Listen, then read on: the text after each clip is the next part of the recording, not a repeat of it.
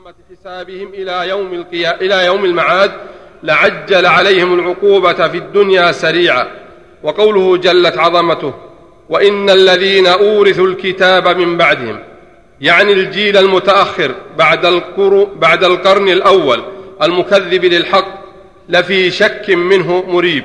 أي ليسوا نعم. وقوله. وقوله جلت عظمته وإن الذين أورثوا الكتاب من بعدهم يعني الجيل المتأخر بعد القرن الأول المكذب للحق لفي شك منه مريب أي ليسوا على يقين من أمرهم وإيمانهم وإنما هم مقلدون لآبائهم وأسلافهم بلا دليل ولا برهان وهم في حيرة من أمرهم وشك مريب وشاق بعيد. في حيرة. أحسن الله إليك. وهم في حيرة من أمرهم وشك مريب وشاق بعيد. الله وشقاق بعيد. الله العافية فلذلك فادع واستقم كما أمرت ولا تتبع أهواءهم. قال الحافظ ابن كثير رحمه الله في تفسير قوله تعالى فلذلك فادع واستقم كما أمرت ولا تتبع أهواءهم وقل آمنت بما أنزل الله من كتاب وأمرت لأعدل بينكم الله ربنا وربكم لنا أعمالنا ولكم أعمالكم لا حجة بيننا وبينكم الله يجمع بيننا وإليه المصير. سبحانه لا إله إلا هو. نعم. اشتملت هذه الآية الكريمة على عشر كلمات مستقلات كل منها منفصلة عن التي قبلها. حكم برأسها. قالوا ولا نظير لها سوى آية الكرسي فإنها أيضا عشرة فصول كهذه. وقوله فلذلك فادع. أي فللذي أوحينا إليك من الدين الذي وصينا به جميع المرسلين قبلك أصحاب الشرائع الكبار المتبعة كأولي العزم وغيرهم فادعوا الناس إليه. وقوله عز وجل واستقم كما أمرت أي واستقم أنت ومن اتبعك على عبادة الله تعالى كما أمركم الله عز وجل. وقوله يعني تعالى يعني دعوة مع استقامة حتى يكون داعية إلى الله بالفعل والقول. فالداعي إلى الله يدعو إلى الله بالآيات والأحاديث ويدعو إلى الله أيضا بالفعل باستقامته على الحق حتى يرى الناس عمله يطابق قوله. فلذلك فادعوا واستقم. الآية الأخرى فاستقم كما أمرت ومن تاب معك ولا تطغوا. نعم.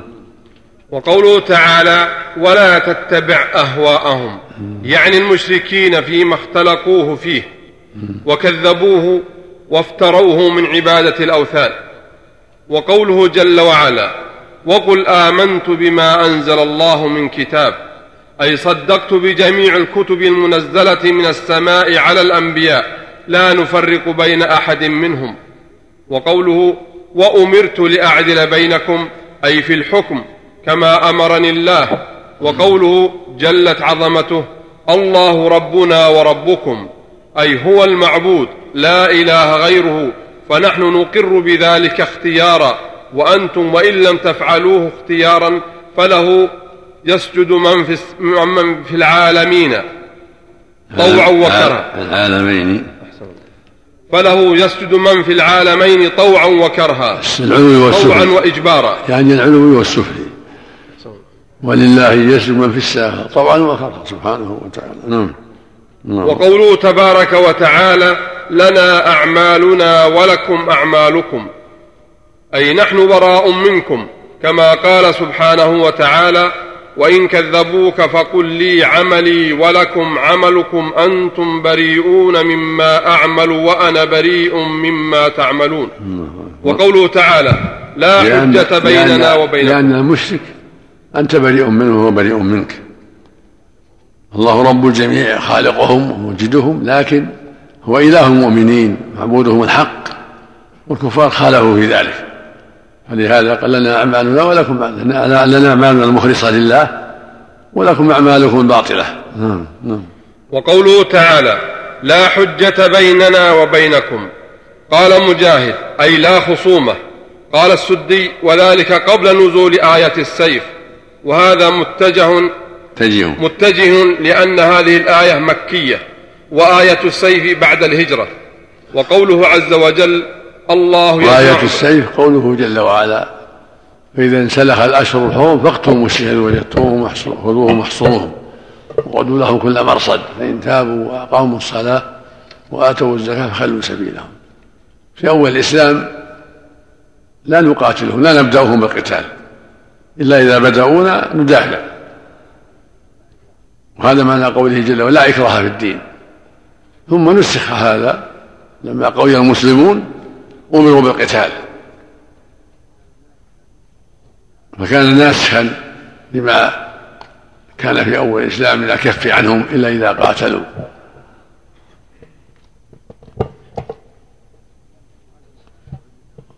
وهذا معنى لا حجة بيننا وبينكم لا خصومة بيننا وبينكم. إنما ندعوكم إلى الله ما بيننا خصومة. بيننا الدعوة إلى الله ندعوكم إلى الحق وترك الباطل فقط. ما في ما بينكم خصومة. ندعوكم إلى شيء ينفعكم.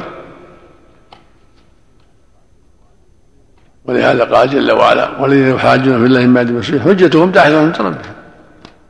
خصومتهم داحضة. لنا أعمالنا ولكم أعمالكم. ندعوكم إلى الشيء الذي فيه سعادتكم ونجاتكم وهو توحيد الله والإخلاص له. ما في خصومات.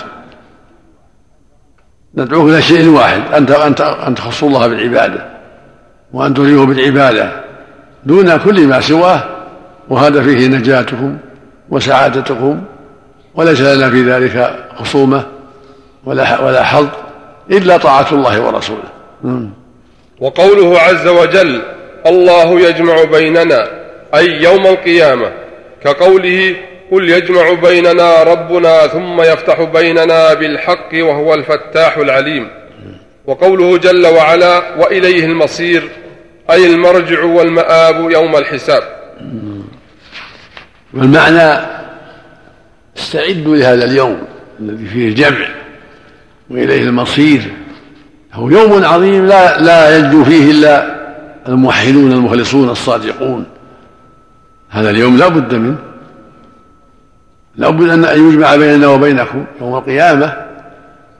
فاحذروا مغبة هذا التفريط حين تجمعون يوم القيامة ثم يؤمر بكم إلى النار. المصير إلى الله. والمجتمع بين يديه يوم القيامة والمحاسب هو سبحانه وتعالى والقاضي هو سبحانه وتعالى. فليحذر العاقل هذا اليوم؟ فإنه يوم الفصل. هذا اليوم يوم الفصل. يفصل الله به بين العباد. فهؤلاء إلى الجنة لما سبق من أعمالهم الطيبة وهؤلاء إلى النار لما سبق من أعمالهم الخبيثة. فالعاقل لا لا يغفل هذا اليوم يجعله على باله ويعمل أسباب النجاة ذلك اليوم ويحذر أسباب الهلاك. نعم. والذين يحاجون في الله من بعد ما استجيب له حجتهم داحضة عند ربهم وعليهم غضب ولهم عذاب شديد. الله الذي أنزل الكتاب بالحق والميزان وما يدريك لعل الساعة قريب. يستعجل بها الذين لا يؤمنون بها والذين آمنوا مشفقون منها ويعلمون أنها الحق ألا إن الذين يمارون في الساعة لفي ضلال بعيد. يقول تعالى متوعدا الذين يصدون عن سبيل الله من آمن به. والذين يحاجون في الله من بعد ما استجيب له أي يجادلون المؤمنين المستجيبين لله ولرسوله ليصدوهم عما سلكوه من طريق الهدى حجتهم داحضة عند ربهم أي باطلة عند الله وعليهم غضب أي منه ولهم عذاب شديد أي يوم القيامة. قال ابن عباس رضي الله عنه ومجاهد جادلوا المؤمنين بعدما استجابوا لله ولرسوله ليصدوهم عن الهدى وطمعوا أن تعود الجاهلية. وقال قتادة هم اليهود والنصارى. قالوا لهم ديننا خير من دينكم ونبينا خير قبل نبيكم ونحن خير منكم وأولى بالله منكم وقد كذبوا في ذلك. ثم قال تعالى الله والآية عامة الآية عامة. تعم اليهود والنصارى وغيرهم. كل من يحاج في الله في الباطل هو داخل في الآية. حجته داحضة يهوديا أو نصرانيا أو شيوعيا أو علمانيا أو وثنيا أو غير ذلك. كل من خاصم في الباطل حجته داحضة لأنه يخاصم الباطل وينصر الباطل. والله جل وعلا أنزل كتابه بالحق ولنصر الحق ودمغ الباطل. فالمحاج في الله ضد الحق هو هو المبطل والمخصوم. والمحاج في الله لإقامة الحق ونصر الحق هو المنصور وهو المصيب. نعم. ثم قال تعالى الله الذي أنزل الكتاب بالحق يعني الكتب المنزلة من عنده على أنبيائه والميزان وهو العدل والإنصاف. قاله مجاهد وقتادة. وهذه كقوله تعالى لقد أرسلنا رسلنا بالبينات وأنزلنا معهم الكتاب والميزان ليقوم الناس بالقسط. وقوله والسماء رفعها ووضع الميزان ألا تطغوا في الميزان وأقيموا الوزن بالقسط ولا تخسروا الميزان. يعني اوضح لهم الحق الذي به وزن الأمور. فلا يجوز أن يخالف الحق الذي أنزله. هذا هو بخس الميزان. بل يجب البقاء على الحق والقيام بالقسط والحذر من الظلم. هذا هو الميزان. الوقوف مع الحق والدعوة إليه والحذر من الباطل. نعم. وقوله تبارك وتعالى وما يدريك لعل الساعة قريب فيها ترغيب فيه ترغيب فيها وترهيب منها وتزهيد في الدنيا. وقوله عز وجل يستعجل بها الذين لا يؤمنون بها أي يقولون متى هذا الوعد إن كنتم صادقين؟ وإنما يقولون ذلك تكذيبا واستبعادا وكفرا وعنادا. والذين آمنوا مشفقون منها أي خائفون وجلون من وقوعها ويعلمون أنها الحق أي كائنة لا محالة فهم مستعدون لها عاملون من أجلها. وقد روي من طرق تبلغ درجة التواتر في الصحاح والحسان والسنن والمسانيد وفي بعض ألفاظه أن رجلا سأل رسول الله صلى الله عليه وسلم بصوت جهوري وهو في بعض أسفاره فناداه فقال يا محمد! فقال له رسول الله صلى الله عليه وسلم نحوا من صوته هاؤم فقال له متى الساعة؟ فقال رسول الله صلى الله عليه وسلم ويحك إنها كائنة فما, فما أعددت لها. فقال حب الله ورسوله. فقال, فقال صلى الله عليه وسلم أنت, أنت مع من أحببت. وقوله في الحديث المرء مع من أحب. هذا متواتر لا محالة. والغرض أنه لم يجبه عن وقت الساعة بل أمره بالاستعداد لها.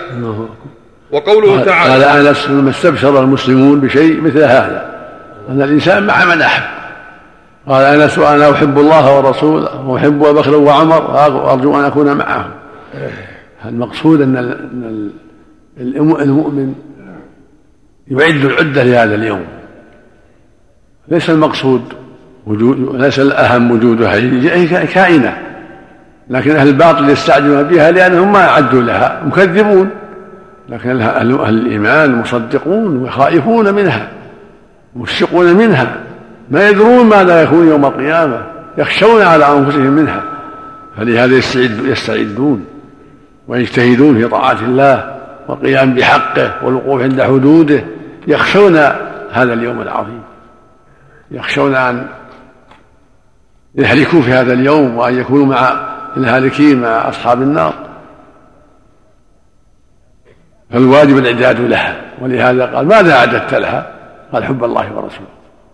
يعني أعددت حب الله ورسوله. قال أنت مع من أحببت. ولو الحب الذي يدعى فقط لا الحب معه العمل حب صادق. الحب الصادق معه العمل. أما دعوى الحب ما ينفع. لابد من دعوى معها حمل. إذا كان أعد حب الله ورسوله فليعمل. نعم. وقوله تعالى ألا إن الذين يمارون في الساعة أي يجادلون في وجودها ويدفعون وقوعها. لفي ضلال بعيد أي في جهل بين لأن الذي خلق السماوات والأرض قادر على إحياء الموتى بطريق الأولى والأحرى. كما قال تعالى وهو الذي يبدأ الخلق ثم يعيده وهو أهون عليه. ثم بالنظر دراسة الأمور بالعقول الصحيحة. أمرك بالعمل ونهاك عن أشياء ثم يهملك ما في جزاء؟ ما يمكن هذا. العقول الصحيحة تشهد بالقيامة والجزاء. الناس مختلفون أكثرهم لا يعمل ولا يطيع الرسل. فماذا جزاء من أطاع الرسل؟ كلهم بيموتون. لابد من جزاء. يوم القيامة هي دار الجزاء. فالمطيعون لهم جزاؤهم المناسب لهم وهو الجنة والكرامة؟ والمعرضون الغافلون المكابرون لهم جزاؤهم مناسب وهو النار. فالعقول الصحيحة تشهد بيوم القيامة تشهد بالجنة والنار تشهد بالجزاء لأن هذا العالم مختلف. فلا بد له من جزاء. نعم. نعم. الله لطيف بعباده يرزق من يشاء وهو القوي العزيز. بركة قال الحافظ ابن كثير رحمه الله في تفسير قوله تعالى الله لطيف بعباده يرزق من يشاء وهو القوي العزيز. من كان يريد حرث الآخرة نزد له في حرثه ومن كان يريد حرث الدنيا نؤته منها وما له في الآخرة من نصيب. أم لهم شركاء شرعوا لهم من الدين ما لم يأذن به الله ولولا كلمة الفصل لقضي بينهم وإن الظالمين لهم عذاب أليم. ترى الظالمين مشفقين مما كسبوا وهو واقع بهم. والذين آمنوا وعملوا الصالحات في روضات الجنات لهم ما يشاءون. لهم ما يشاءون عند ربهم. ذلك هو الفضل الكبير. يقول تعالى مخبرا عن لطفه بخلقه في رزقه إياهم عن آخرهم. لا ينسى احدا منهم سواء في رزق في رزقه البر والفاجر كقوله عز وجل وما من دابة في الأرض إلا على الله رزقها ويعلم مستقرها ومستودعها. كل في كتاب مبين. ولها نظائر كثيرة. وقوله جل وعلا يرزق من يشاء أي يوسع على من يشاء. وهو القوي العزيز أي لا يعجزه شيء لا يعجزه شيء. ثم قال عز وجل هذا من رحمته وإحسانه. ولهذا قال جل وعلا الله لطيف بعباده. وهو رحيم بهم. إن الله بالناس لرؤوف رحيم. لولا رحمته ولطفه كيف يعيش الكفار في النعم؟ وهم يعبدون غيره ويسبونه. ومع هذا أنزل المطر وأنبت النبات وأعطاهم الحياة والأرزاق الكثيرة وأمهلهم. كل هذا من لطفه ورحمته. ابتلاء وامتحان. قال تعالى ولا تحسبن الله غافلا عما يعمل الظالمون. إنما يؤخرهم يوم تشخص به الأبصار. فلا ينبغي للعاقل أن يغتر بلطف الله ورحمته وإحسانه واملاءه لا. يجب أن يحذر معصيته ويجب أن يحذر الجرأة على محارمه والتساهل بحقه. ولا يجب ان يغتر بلطفه ورحمته وإملاءه وإمهاله هو جل وعلا يملي ولا يغفل قال تعالى سنستدرجهم من حيث لا يعلمون وأملي لهم إن كيدي متين. العاقل الحازم هو الذي يحذر ولا يغتر بإمهال الله وسعة جوده ورحمته بعباده. لو أخذ الناس ما بقي حتى. لو عاقب كل عاصي وكل كافر حالا ما بقي قال جل وعلا ولو يؤاخذ الله الناس بما كسبوا ما ترك على ظهرها من دابة. في الآية الأخرى ولو يؤاخذ الله الناس بظلمهم ما ترك عليها من دابة. ولكن يؤخرهم إلى أجل مسمى. فلولا هذا الحلم وهذا اللطف ما عاش الناس في الدنيا. هلكوا عن آخرهم لأن أكثرهم مجرم عاص لربه. فلو أخذهم لهلكوا نعم. ثم قال عز وجل من كان يريد حرث الآخرة أي عمل الآخرة نزد له في حرثه أي نقويه ونعينه على ما هو بصدده ونكثر نماءه ونجزيه بالحسنة عشر أمثالها إلى سبعمائة ضعف إلى ما يشاء الله. ومن كان يريد حرث الدنيا نؤته منها وما له في الآخرة من نصيب. أي ومن كان إنما سعيه ليحصل له شيء من الدنيا وليس له إلى الآخرة هم, هم البتة بالكلية حرمه الله الآخرة والدنيا. إن شاء أعطاه منها وإن, وإن لم يشأ لم يحصل لا, لا هذه ولا هذه. وفاز الساعي بهذه النية بالصفقة الخاسرة في الدنيا والآخرة. والدليل على هذا أن هذه الآية ها هنا مقيدة بالآية التي في سبحان وهي قوله تبارك وتعالى من كان يريد العاجلة عجلنا له فيها ما نشاء لمن نريد ثم جعلنا له جهنم يصلاها مذموما مدحورا. ومن أراد الآخرة وسعى لها سعيها وهو مؤمن فأولئك كان سعيهم مشكورا كلا نمد هؤلاء وهؤلاء من عطاء ربك وما كان عطاء ربك محظورا انظر كيف فضلنا بعضهم على بعض وللآخرة أكبر درجات وأكبر تفضيلا. الله أكبر الله أكبر الله أكبر. نعم. وقال الثوري عن بعض. في هذا أن من أراد الدنيا قد يعطى منها. قد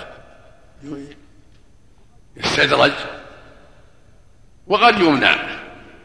ولهذا قال في سورة بني إسرائيل سورة سبحان من كان يريد العاجلة عجلنا له بها ما نشاء. لمن نريد. مقيد. هذه تقيد الآية الأخرى. من كان يريد حرث الدنيا نؤته منها وما له في الآخرة من نصيب. هذه مقيدة وهكذا الآية الأخرى. يتاهي ما يريد في الدنيا مقيد بمشيئة الله جل عجلنا ما نشاء لمن نريد. فالمؤمن على خير عظيم. ولو منع بعض الشيء في الدنيا فهو على خير عظيم. يجمع الله له بين الدنيا والآخرة. وما حرمه من الدنيا لا يفوته أجره مع الصبر والاحتساب. ومن كان يريد الآخرة فله الأجر العظيم والفوز العظيم. ولهذا قال ومن أراد الآخرة وسعى لها سعيها. إذا أرادها وسعى لها سعيها. عمل عمل عملها. أعطاه الله. الخير العظيم. فأولئك كان سعيهم مشكورا. كلا نمد هؤلاء وهؤلاء من عطاء ربك. فالمؤمن يحاسب نفسه ويجتهد في طلب الآخرة. ويأخذ من الدنيا ما يسر الله له مما يعينه على طاعة الله ولا يصده عن الآخرة. ولكن إنما يعطى ما قسم الله له مع الجزاء العظيم في الجنة إذا أراد الآخرة وسعى لها سعيها عن إيمان وعن صدق. لهذا قال وسعى لها سعيها وهو فأولئك كان سعيهم مشكورا. فطلب الآخرة ليس بالأماني والكلام. لا لابد من عمل الصادق الذي يريد الآخرة يعمل. يعمل لها عملها عن إيمان وعن صدق. نعم. وقال الثوري عن معمر عن أبي العالية عن أبي بن كعب رضي الله عنه قال قال رسول الله صلى الله عليه وسلم بشر هذه الأمة بالسناء والرفعة والنصر والتمكين في الأرض. بشر. بشر هذه الأمة بالسناء والرفعة والنصر والتمكين في الأرض. كان عندهم بالثاء بالثاء ولا بالسين؟ بالسناء عندكم السين هو المعروف الرواية السين. الرفعة يعني معنى الرفعة. نعم. حط نسخة السين. وفي حديث إيش؟ نعم. وفي حديث؟ بشر هذه الأمة. أول وروى إيش؟ وقال الثوري عن معمر عن أبي العالية عن أبي بن كعب رضي الله عنه قال قال رسول الله صلى الله عليه وسلم بشر هذه الأمة بالسناء والرفعة والنصر والتمكين في الأرض فمن عمل منهم عمل الآخرة للدنيا لم يكن له في الآخرة من نصيب. وقوله جل وعلا ما زال أحد. كذا عندكم. حط على نسخة على السنة نسخة السنة بالسين. السنة عنده. عنده بالسنة. بشر هذه الأمة بالسناء والرفاء. بالسناء بالسين نعم بالسين. هنا في نسخة الشعب وقال الثوري عن مغيرة. واللي عندهم. قال الثوري إيش؟ نعم وقال الثوري عن معمر عن أبي العالية عن أبي بن كعب رضي الله عنه. هنا وقال الثوري عن مغيرة عن أبي العالية. يحط نسخة اللي عنده معمر يحط نسخة المغيرة واللي عنده المغيرة يحط نسخة معمر. صلى الله عليك شيخ كان يدرس ليل الشهادة. نعم. وكيف يجمع بين يعني من يدرس ليل الشهادة كيف يجمع بينه وبين إرادة الآخرة؟ يجاهد نفسه مثل ما قال سفيان وغيره طالب من الدنيا فاب الله فاب الله إلا أن يكون الاخره يجاهد نفسه إذا طلب العلم لأجل الوظيفة يجاهد نفسه حتى يصلح الله نيته. وبسبب خير مع المجاهدة. نعم. صلى الله إليك. في تعليق على نسخة الشعر على نفس الأثر. يقول أخرجه عبد الله بن الإمام أحمد من طريق سفيان عن أيوب عن أبي العالية عن أبي بن كعب به نحوه. عن أيوب؟ نعم. هذا شيخ ثالث غير معمر وغيرها ذكر هنا. وأخرجه الإمام أحمد عن عبد الرحمن بن مهدي عن عبد العزيز بن مسلم عن الربيع بن أنس عن أبي العالي عن أبي بن كعب. على كل حال يراجع مسند أبي. يراجع مسند أبي في في المسند. في أبي بن كعب في المسند نعم في فضل الأمة. كتب الأخرى نعم نعم. وقوله جل وعلا أم لهم شركاء شرعوا لهم من الدين ما لم يأذن به الله. أي هم لا يتبعون ما شرع الله لك من من الدين القويم بل يتبعون ما شرع لهم شياطينهم من الجن والإنس من تحريم ما حرموا عليهم من البحيرة والسائبة والوصيلة والحام. اللهم وتحليل أكل الميتة والدم والقمار إلى نحو ذلك من الضلالات والجهالة الباطلة التي كانوا قد اخترعوها في جاهليتهم من التحليل والتحريم والعبادات الباطلة والأموال الفاسدة. وقد ثبت في الصحيح أن رسول الله صلى الله عليه وسلم قال رأيت عمرو بن بن لحي بن قمعة يجر قصبه في النار. قصبه. نعم. قصبه يعني أمعاءه قصبه يعني أمعاءه نسأل الله. نعم. أحسن الله. يجر قصبه في النار لأنه أول من سيب السوائق لأنه أول من سيب السوائب.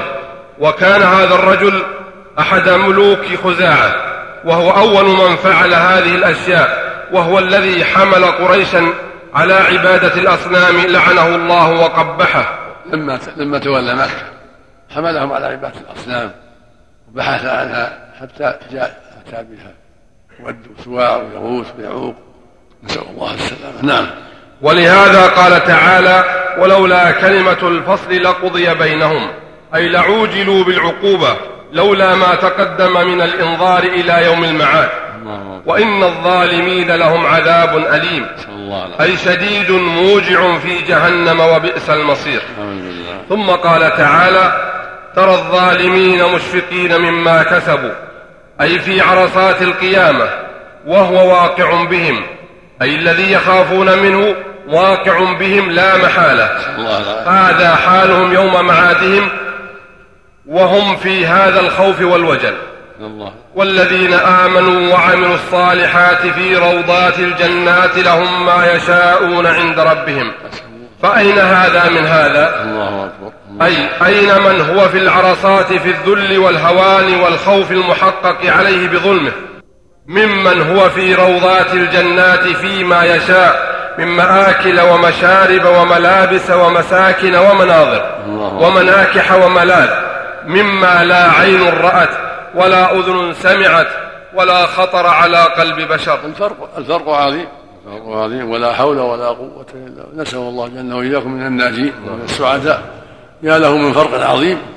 ولا حول ولا قوة إلا بالله. هذا في غمرات النار وهذا في روضات الجنات. فرق عظيم. نسأل الله العافية. نعم. نعم. نعم. يعني فيهم التفصيل. الله جل وإياكم منهم الكافر ومنهم غير الكافر. نعم. نسأل الله قال الحسن بن عرفة. حدثنا عمرو بن عبد الرحمن الأبار حدثنا محمد بن سعد الأنصاري عن أبي طيبة قال إن الشرب من أهل الجنة لتظلهم السحابة فتقول ما ما أمطركم؟ إن إن إن إن الشرب من أهل الجنة. إن الشرب أو الشرب. شين راء فاء نعم. شين راء فاء نعم نعم. الشرب الشرب المجتمعين يشربون. الشرب؟ الشرب أي. الشرب إن الشرب من أهل الجنة. مثل الركب جمع راكب. نعم. إن الشرب من أهل الجنة لتظلهم السحابة فتقول ما أمطركم؟ قال فما يدعو داع من القوم بشيء إلا أمطرتهم. حتى إن القائل منهم ليقول أمطرينا كواعب أترابا. رواه ابن جرير عن الحسن بن عرفة به.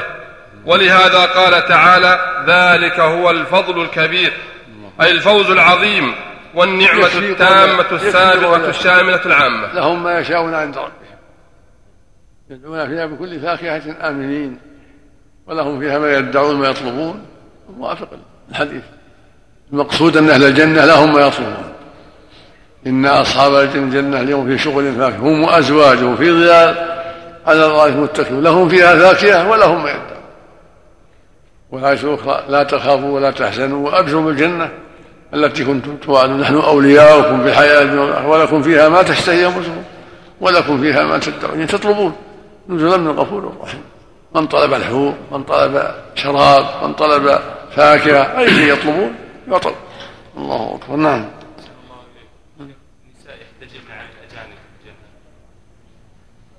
ما ما ما, ما بلغ شيء في هذا. ما في الجنة منافسات يخشى منها الزنا. ما فيها معاصي. ما فيها معاصي. كلها طاعات. كل قارع بأهله. كل نعم. كل راضي بأهله ولا يحتاج إلى النظر إلى غيره. اللهم المستعان نعم. العلماء يتنعمون بالعلم الشرعي الجنة يتذاكرون العلم الشرعي مو بعيد ما بعيد. لا هو بعيد. نعم. نعم. ذلك الذي يبشر الله عباده الذين آمنوا وعملوا الصالحات. قل لا أسألكم عليه أجرا إلا المودة في القربى. ومن يقترف حسنة نزد له فيها حسنا. إن الإنسان إن الله غفور شكور. بارك قال الحافظ ابن كثير رحمه الله ذلك الذي يبشر الله عباده الذين آمنوا وعملوا الصالحات. قل لا أسألكم عليه أجرا إلا المودة في القربى ومن يقترف حسنة نزد له فيها حسنا. إن الله غفور شكور. أم يقولون افترى على الله كذبا فإن يشاء الله يختم على قلبك ويمحو الله الباطل ويحق الحق بكلماته إنه عليم بذات الصدور.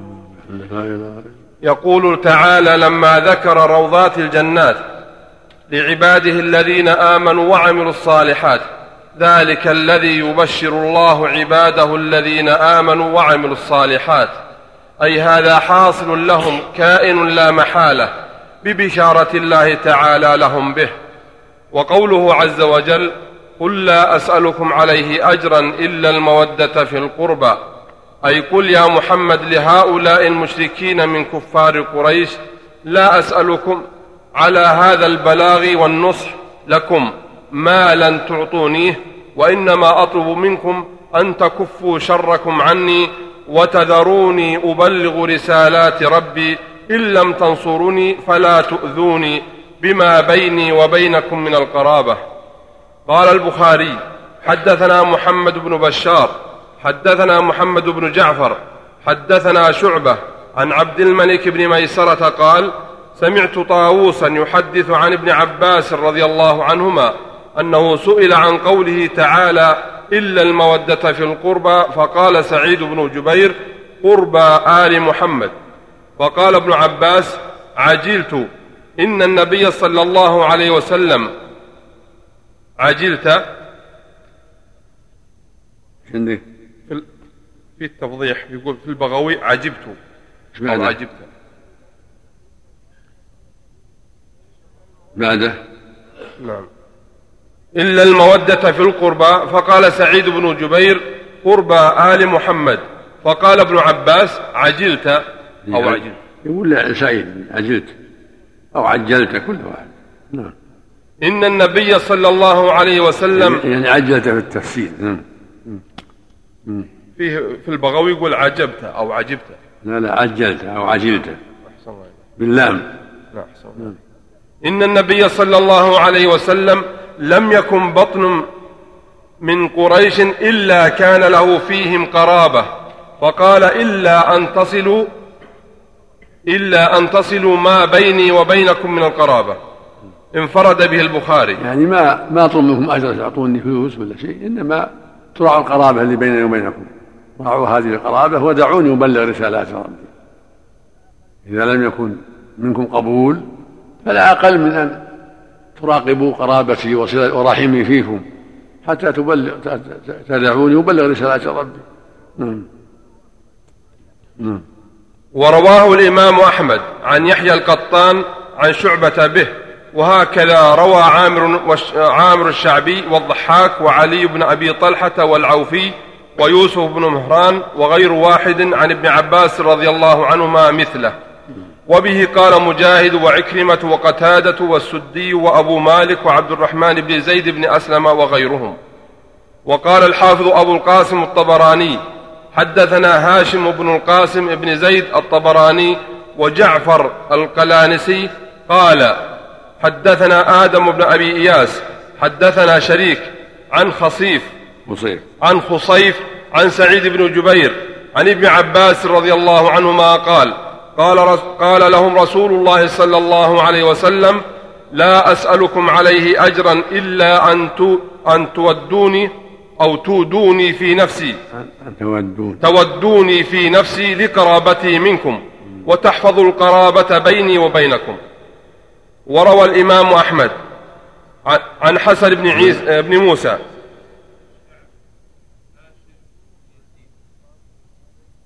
إيش عندك انت؟ هاشم بن القاسم بن زيد الطبراني. هاشم. هاشم ابن القاسم ابن زيد الطبراني. أنت وش عندك يزيد؟ حط نسخة. ها؟ هشام ولا هاشم؟ عندي هاشم ابن القاسم.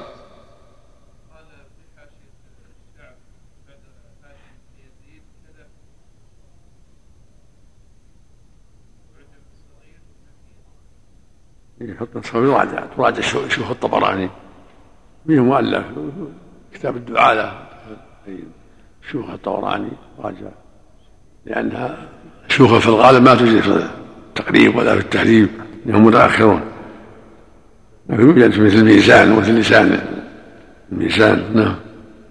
حط عليه إشارة يزيد وعلى هشام وهاشم. وروى الإمام أحمد وروى الإمام أحمد عن حسن بن موسى حدثنا قزعة يعني ابن سويد وابن, وابن أبي حاتم عن أبيه عن مسلم بن إبراهيم عن قزعة بن سويد عن ابن أبي نجيح عن مجاهد عن ابن عباس رضي الله عنهما أن النبي صلى الله عليه وسلم قال لا أسألكم على ما آتيتكم من البينات والهدى أجرا. إلا أن توادوا الله تعالى وأن تقربوا إليه بطاعته. وهكذا روى قتادة عن الحسن البصري مثله. وهذا كأنه تفسير بقول, بقول ثان. كأنه يقول إلا المودة في القربى أي إلا أن تعملوا بالطاعة التي تقربكم عند الله زلفى. وقول ثالث هو وهو ما حكاه البخاري وغيره رواية رواية عن سعيد بن جبير ما معناه؟ أنه قال ما معنى ذلك؟ أن تودوني في قرابتي أي تحسنوا إليهم وتبروهم. وقال السدي عن أبي الديلم قال لما جيء بعلي بن الحسين رضي الله عنه أسيرا. وقال السدي. وقال السدي عن أبي الديلم كذا عنه؟ أبي الديلم؟ قال لما جيء بعلي بن الحسين رضي الله عنه أسيرا فأقيم على درج دمشق قام رجل من أهل الشام فقال الحمد لله الذي قتلكم واستأصلكم وقطع قرن الفتنة. فقال له علي بن الحسين رضي الله عنه أقرأت القرآن؟ قال نعم. قال أقرأت آل حاميم؟ قال قرأت القرآن ولم أقرأ آل حاميم. قال ما قرأت؟ قل لا أسألكم عليه أجرا إلا المودة في القربى. قال وإنكم لأنتم هم. قال نعم. وقال أبو إسحاق السبيعي السبيعي السبيعي سألت عمرو بن, بن شعيب عن قوله تبارك وتعالى قل لا أسألكم عليه أجرا إلا المودة في القربى. فقال قرب النبي صلى الله عليه وسلم رواهما ابن جرير. ثم قال ابن جرير حدثنا أبو كريب حدثنا مالك بن إسماعيل حدثنا عبد السلام حدثني يزيد بن أبي زياد عن مقسم عن ابن عباس عن مقسم. عن ابن عباس رضي الله عنهما قال قالت الأنصار فعلنا وفعلنا وكأنهم فخروا. وقال ابن عباس أو العباس رضي الله عنهما شك عبد السلام لنا الفضل عليكم فبلغ ذلك رسول الله صلى الله عليه وسلم فأتاهم في مجالسهم فقال يا معشر الأنصار ألم تكونوا أذلة فأعزكم الله بي? قالوا بلى يا رسول الله. قال صلى الله عليه وسلم ألم تكونوا ضلالا فهداكم الله بي? قالوا بلى يا رسول الله. قال أفلا تجيبوني? قالوا ما نقول يا رسول الله. قال ألا تقولون ألم يخرجك قومك فآويناك؟ أولم يكذبوك فصدقناك؟ أولم يخذلوك فنصرناك؟ قال فما زال صلى الله عليه وسلم يقول حتى جثوا على الركب. وقالوا أموالنا في أيدينا لله ولرسوله. قال فنزلت قل لا أسألكم عليه أجرا إلا المودة في القربى. وهكذا رواه ابن أبي حاتم عن علي بن الحسين عن عبد المؤمن بن علي عن عبد السلام عن يزيد بن أبي زياد وهو ضعيف بإسناده مثله أو قريبا منه. وفي الصحيحين في قسم الغنائم في قسم غنائم حنين. قريب من هذا السياق ولكن ليس في ذكر نزول هذه الآية. وذكر نزولها وذكر نزولها في المدينة فيه نظر لأن السورة مكية وليس يظهر بين هذه الآية وهذا السياق مناسبة والله أعلم. والأصح فيها مثل ما تقدم إلا أن تودوني في القربى يعني أن تراعوا قرابتي وصلة رحمي حتى أبلغ رسالات ربي لأنها مكية. يعني إن لم يكن منكم قبول للحق فلا أقل من أن تصلوا الرحم. نعم. نعم. وقال ابن أبي حاتم حدثنا علي بن الحسين حدثنا رجل سماه حدثنا حسين الأشقر عن قيس عن الأعمش عن سعيد بن جبير عن ابن عباس رضي الله عنه قال لما نزلت هذه الآية قل لا أسألكم عليه أجرا إلا المودة في القربى. قالوا يا رسول الله من هؤلاء الذين أمر الله بمودتهم؟ قال فاطمة وولدها رضي الله عنهما. وهذا إسناد ضعيف فيه مبهم لا يعرف عن شيخ شيعي مخترق وهو حسين الأشقر. ولا يقبل خبره في هذا المحل. وأيضا مكية